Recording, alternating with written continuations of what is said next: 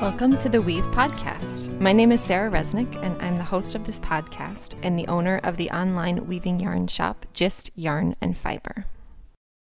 Hi, everyone.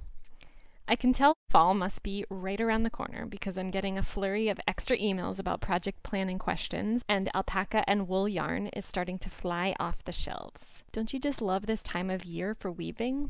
There's so many possibilities and so many cozy things to create for yourself or to gift to loved ones. And here at Gist Yarn, we have lots of fun and creativity on the horizon. I'm preparing to bring on some new yarn and wool roving and natural dye supplies into my shop, and also finishing up the planning phase for my new line of weaving yarn, which is set to launch for pre orders this fall. Lots going on, and you can stay tuned to this podcast and my email list to hear more about that journey as it unfolds. This week on the podcast, I'm talking to Angela Laswell Smith, the founder and creative director of Purl and Loop. Purl and Loop specializes in making products to help weavers, including their wildly popular Swatchmaker 3 in 1 and a lot of other portable handheld looms and accessories. Hi, Angela. I'm so glad to have you on the podcast today. Welcome. Thank you. We're really excited to participate. So, can you start up by introducing yourself and your own story and also your company, Purl and Loop? Certainly. Uh, so, my name is Angela Laswell Smith, and I grew up in um, Springfield, Illinois. And when I was growing up, I just had this dream of um, I read too many books basically, and so I got it in my head that I was going to travel and um, go live in different places outside of Illinois. And um, after I went to college at University of Illinois, I joined the Peace Corps.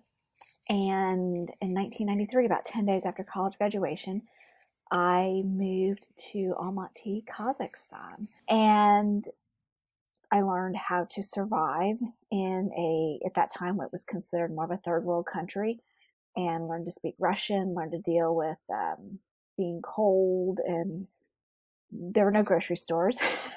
so you had to go to like a green market and all that kind of stuff, and how to entertain myself without uh, English language TV. And, um, and then when I was over there, when I was working for Ernst Young, I was talking to the managing partner and saying, you know, how do I get that you know, really good job that some of these other people have here. What do I need to do to earn that? And he said I needed to get a technical degree. And that meant going back to grad school and getting an MBA. So I moved uh, in 1996 back to the United States and I went to University of North Carolina at Chapel Hill and uh, started my MBA program there. I, I would have to say that when I started the MBA program, I really didn't know what I wanted to do. Uh, I just knew that I needed to get a, a higher degree.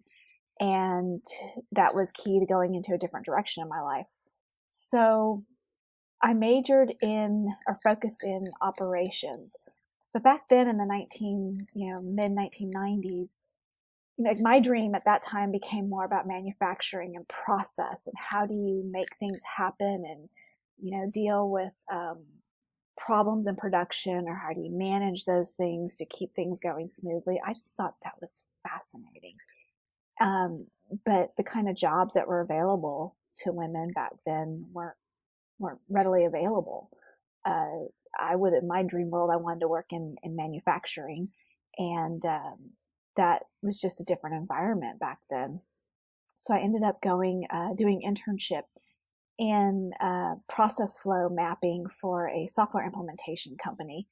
And, and between my two years of uh, business school, I drove out to Houston, Texas, and I was absolutely terrified, even though I'd lived all around, I lived in the Soviet Union and traveled around the world by myself. For some reason, when it came to traveling within the United States, I just had a, a different image because we didn't travel very much growing up. I made it to Houston. I was terrified. I had this image of what Houston, Texas was going to be like. I got safely to my destination. I never got out of the car from New Orleans uh, all the way to Houston. And um, I didn't stop for anything. I was so kind of scared. It was completely unfounded. And um, met my husband. he came outside to greet me at my car. And I was like, wow. And I married him a year later. I didn't know he was going to be my husband at that time. And so we lived in Houston and um, for about a year and loved it. And then I, I worked in consulting and um, then followed my husband when he uh, took a job up in the uh, Northeast in Stamford, Connecticut. And we did that for a couple years and then um, came back to Houston. We really did miss it. And we missed the warmth. And then I decided I wanted more control over my schedule, wanted to be able to be a, a dog mama and take my dog to the vet when she needed to go to the vet and just have more flexibility and control. And so I decided to go into real estate and I practiced real estate for 10 years in Houston. And um, in the 10th year, the very first quarter of the 10th year, I um, hit top producer for that quarter in my office. And it was completely unexpected. I had been working so hard and just didn't even realize I had had those sales. And, you know, that was, I was getting congratulated and it's just to be phenomenal and something that you'd say, hey, I'm going to work this hard for the rest of the year because I'm going to make top producer for the whole year.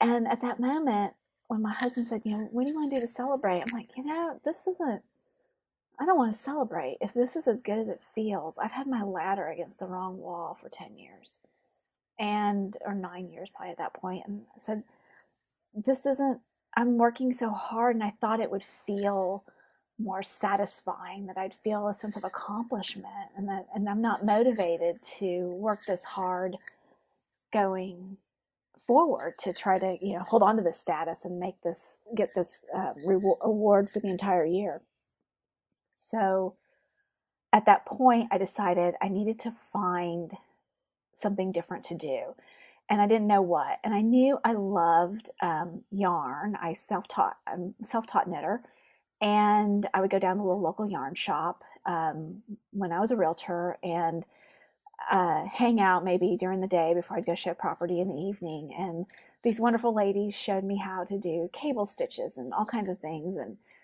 I got confident and I started looking around the yarn shop and just thinking about, well, gosh, why, why has that yarn been sitting on that shelf for the last two months? And why, why are there so many customers here asking for classes, but there's maybe not a class offered or whatever it was? I would just hear things and wonder about it. And that's when I got the idea that maybe I should own a yarn shop or maybe try to buy that particular yarn shop. And I tried and did a business plan and, and so, so on. And things just didn't work out uh, in that direction. I decided to take that money that I had set aside for a down payment to open up my own yarn shop or buy a yarn shop and flip it and do an online yarn shop, an online retail business.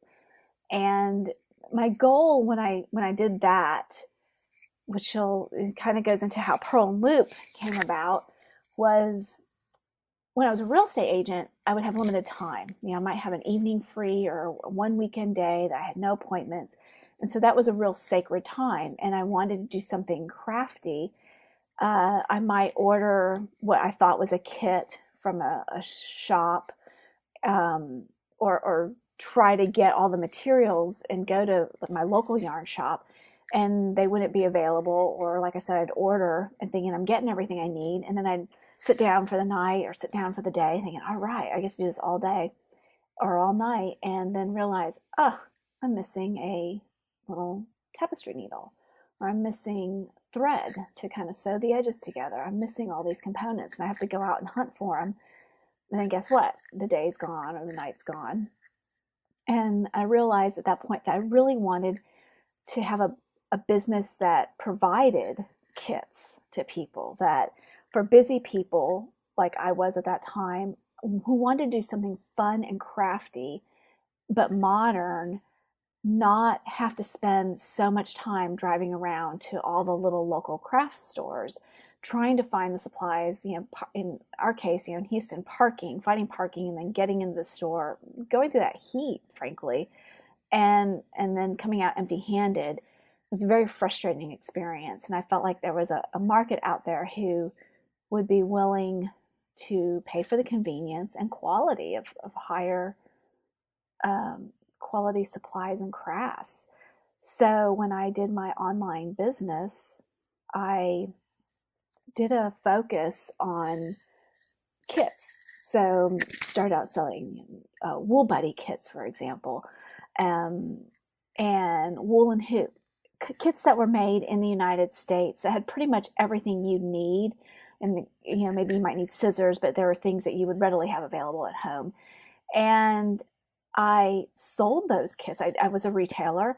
I would go around uh, when I was getting started. I would go around to little local church craft shows and local um, fiber festivals and things like that.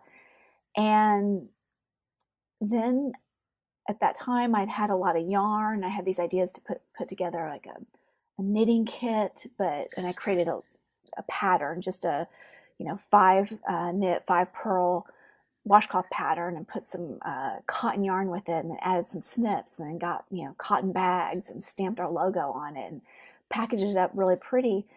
And one day, um, Williams Sonoma's agrarian group uh, called and said, "Hey, would you would you do that for us?" And then that's when I realized that maybe I had kind of a, a good idea of the aesthetic that I could put something together and and people would would like it. And so I started then creating more of my own kits. That was kind of the validation I needed. It was a one-time thing where we we sold kits to agrarian and but then I took that experience and started creating needle felting kits myself for little bowls, um, more knitting kits. And at that time, we had someone who started making these looms for us. Um, they were made by hand, traditional woodworking method, but it could take a long time to get the looms, and we didn't really have control over that production. And what I was paying for them, I couldn't put together kits and wholesale it. It was I was paying the wholesale price for those for those looms. And around that time, um, my husband had found um, an article in the newspaper talking about these art studios that were opening up in um, the east side of downtown. And he got me a studio. And I was nervous. You know, I just felt like I can't, you know, I don't know what I'm going to, I don't know what I'm going to do over there on that east side of town. It felt far away. It wasn't anywhere near my house. Um, but it had to put, he, he I, I needed to take that step. I needed to get out of working in at home. It was very distracting for me and it was overtaking my house. And when I joined the Art Square Studios, there was a laser studio there, and she had this uh, big laser machine. And I was kind of like, oh yeah, yeah, yeah, that's yeah, that's that's nice because I didn't understand what it was. I didn't know what it meant, and I just was very comfortable, kind of doing my own little thing. And she sent out this email saying, "Hey, all you studio people who want to uh, learn laser basics, I'm offering a class. You know, one time twenty five dollar fee." And so I signed up the person who was working with me a few hours a week as my assistant and signed her up for it because she was really interesting, interested in it. And I, I decided to take the class too. And um, my assistant at the time, she really wasn't interested after the first 15 minutes, but I was fascinated. And then I realized I could redesign the a loom or the concept of it into something that could be cut on a laser machine and then do assembly. And maybe I could make these looms and put together kits, and now I could actually sell them wholesale. And that's what we did. And I quickly put together a prototype, a few few prototypes, and thought, hey, I, when I go to, I think I was going to Stitches um, Midwest that August, and I thought I'll take some and show them to some of the people I knew, you know, that I always like had a booth across from or got to know at the shows and see what they say. And um, company uh, called Buffalo Wool Company said, "Hey, you know, if you can put our logo on it, we'll take a hundred. And I'm like, "Okay." And we did it, and they sold out like in couple hours. And then they ordered another hundred. And at that time, we had different means of production and things weren't always in my control because I didn't always have access to that laser machine or the materials. And we used to use an oil uh, based protective coating on those looms, and that could take a day or so to dry in between coats in the humidity of Houston. And so we did it, we got it done. Um, and then I started to realize, ah, there's got to be different ways to do this. There's got to be ways to streamline your manufacturing and your production, and who does the gluing, who does that, and then that's really when Purl and Loop started to move away from becoming a retailer into more of a manufacturer. And the, the business really changed direction. And I hired um, two people during that time. And uh, those two people still work for me. That was a point in the business where you start talking about, you're, you're talking to people who have perhaps more business expertise than yourself. And they're saying, okay, well, how much business are you doing? And you're like, well, I'm only doing X. Well, you can't possibly justify buying a laser if you're only doing X. But the part thing is that you, no one realizes that you can't do X plus until you have your own machinery. Like no matter what I did, I was never going to be able to produce more than X number of looms. Nothing was going to get me to produce more than X number of looms if I didn't have access to my own machinery at the number of hours I needed it because the laser studio we were renting from, her business was growing and it was growing in a direction um, that leasing time to us on her lasers was not a good business decision for her. And so she needed to grow her business in that way. I needed to grow mine. I needed more access. And um, so this was all like kind of background kind of going on when um, Liz Gipson sends me this email and says, uh, Hey, you know, what would you think about designing a loom for me, a special project?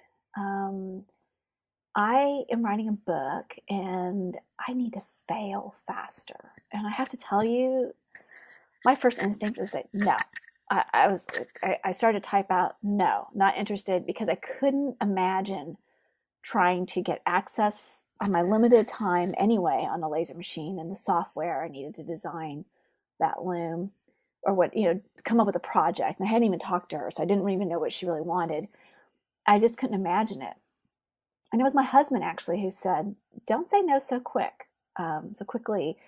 Talk to Liz. Um, just see what she's thinking about. So I scheduled a phone call with her and she told me, you know, what, what she needed. And she said, it has to have these three options, it has to be all in one. I'm like thinking, I, I don't know, I don't know.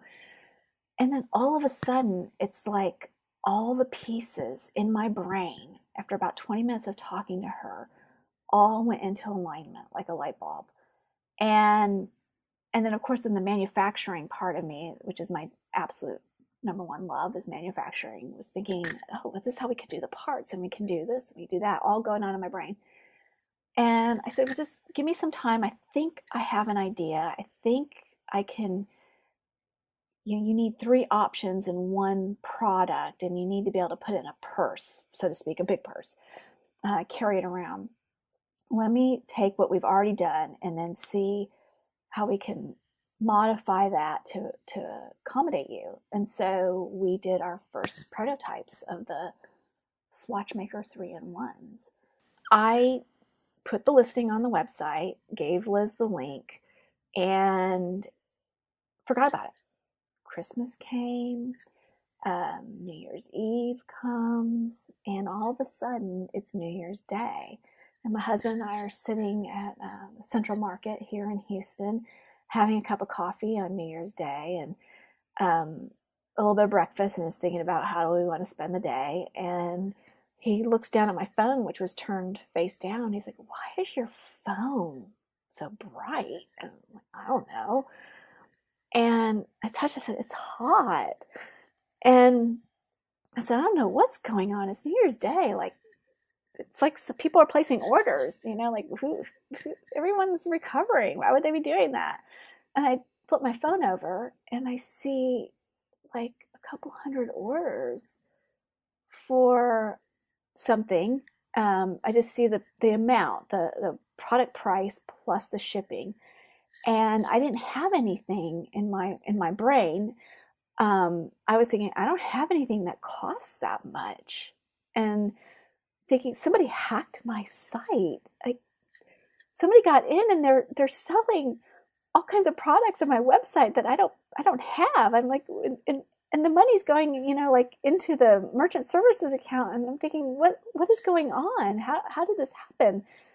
And then I actually click on an order and I see it's for the swatch maker 3 in 1 that Liz had sent this email out talking about it and bragging on it and doing all these, saying all these great things about it. And her followers went to our site and bought you know, hundreds of these, these looms. And then at that moment, I knew I could not even begin to meet that demand where I was at in that little studio. I had no choice. I was I had to have a laser. I had to have a space um, bigger. And I really had to um, kick things into gear and just take that leap. Yeah, I, I appreciate you sharing that, that journey with me. And I, I loved hearing, you know, like fairly early on in, in the story you were telling about your own life journey and professional experience, how you had always been interested in manufacturing and you like went into business because that was something that intrigued you. And as a woman you felt like you couldn't work in that and you found your way into running your own manufacturing company. And i think it's such it's such a powerful and inspiring message the the journey that you've been on. So thanks for sharing that so you talked a little bit about the three-in-one the swatch maker mini loom that you made with liz what are some of the other weaving projects that or weaving tools that you make we make one of our um, most popular things right now is our bracelet loom. And we also um, started making a set checker.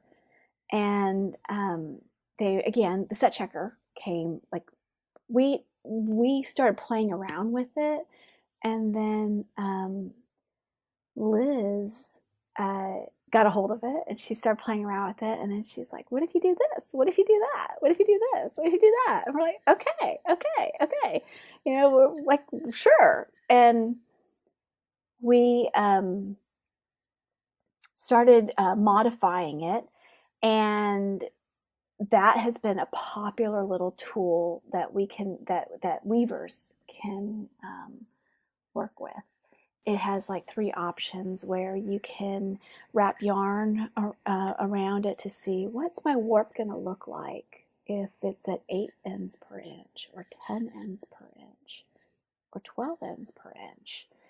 And it's just a great way to compare uh, what your warps are going to look like. And it's a um, inexpensive little tool. Where can people go to learn more about you and your looms on social media and on the internet? We have um, on our website, purlandloop.com, we do have videos and how-to videos. Not as many as we'd like, but we're working on that. We're getting over our, uh, you know, kind of self-consciousness of, of, being in the videos.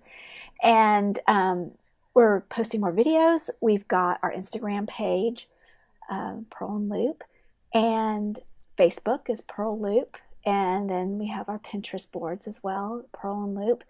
And we're always putting up our newest ideas, newest products, our samples, and um, then uh, you know videos. And then when people, if people want to get on our mailing list, our email blast list, we send out an email blast. We try to once a month.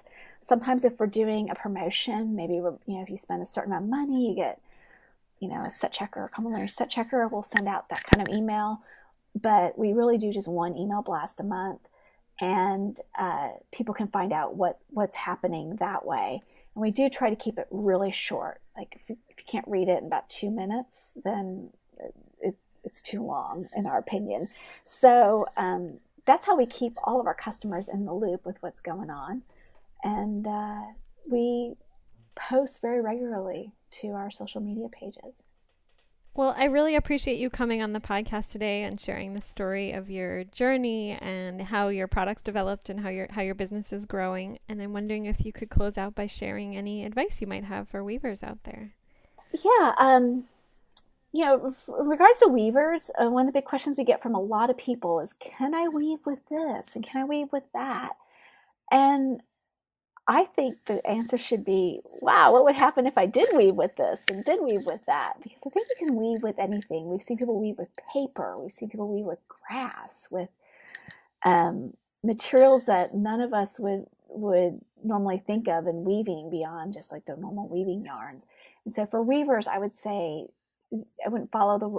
I, I don't follow rules. Um, I wouldn't follow rules. I'd work with the materials they love to work with and um, but also for any weavers out there who might also be um, doing a business or wanting to grow their weaving business uh, or fiber related business, I would say to to focus on, on, on that business. Don't allow um, don't allow yourself to be uh, distracted by um, you know, maybe doing something else to generate more income. I mean, unless you, and I recognize some people might have have to do that, but um, you know, if, if you can put the energy and time into posting your work on social media and Pinterest and Instagram and get people let people see your your great ideas and um, and and focus on that it it does work and when we when we've done it we've we've seen results really good results. Well thank you so much angela. I appreciate you coming on the podcast today. You're very welcome sarah. That's a wrap. To see photos of some of the looms and swatch makers angela was talking about and to find the links to her website and social media visit www.gistyarn.com slash episode hyphen 31 and hey, truly thank you to those who have been donating to support the podcast. If you'd like to kick in a few bucks to help us keep making new episodes, we would be very grateful and we'll put your donation to good use. You can go to www.gistyarn.com slash podcast and click on the donate button. That's G-I-S-T-Y-A-R-N dot com. Next week on the podcast, I'm talking to Casey Lynn Martinez about a participatory public art and textile project she led in Muncie, Illinois. I can't wait to share this one with you. So tune in next Monday, and until next time, happy weaving.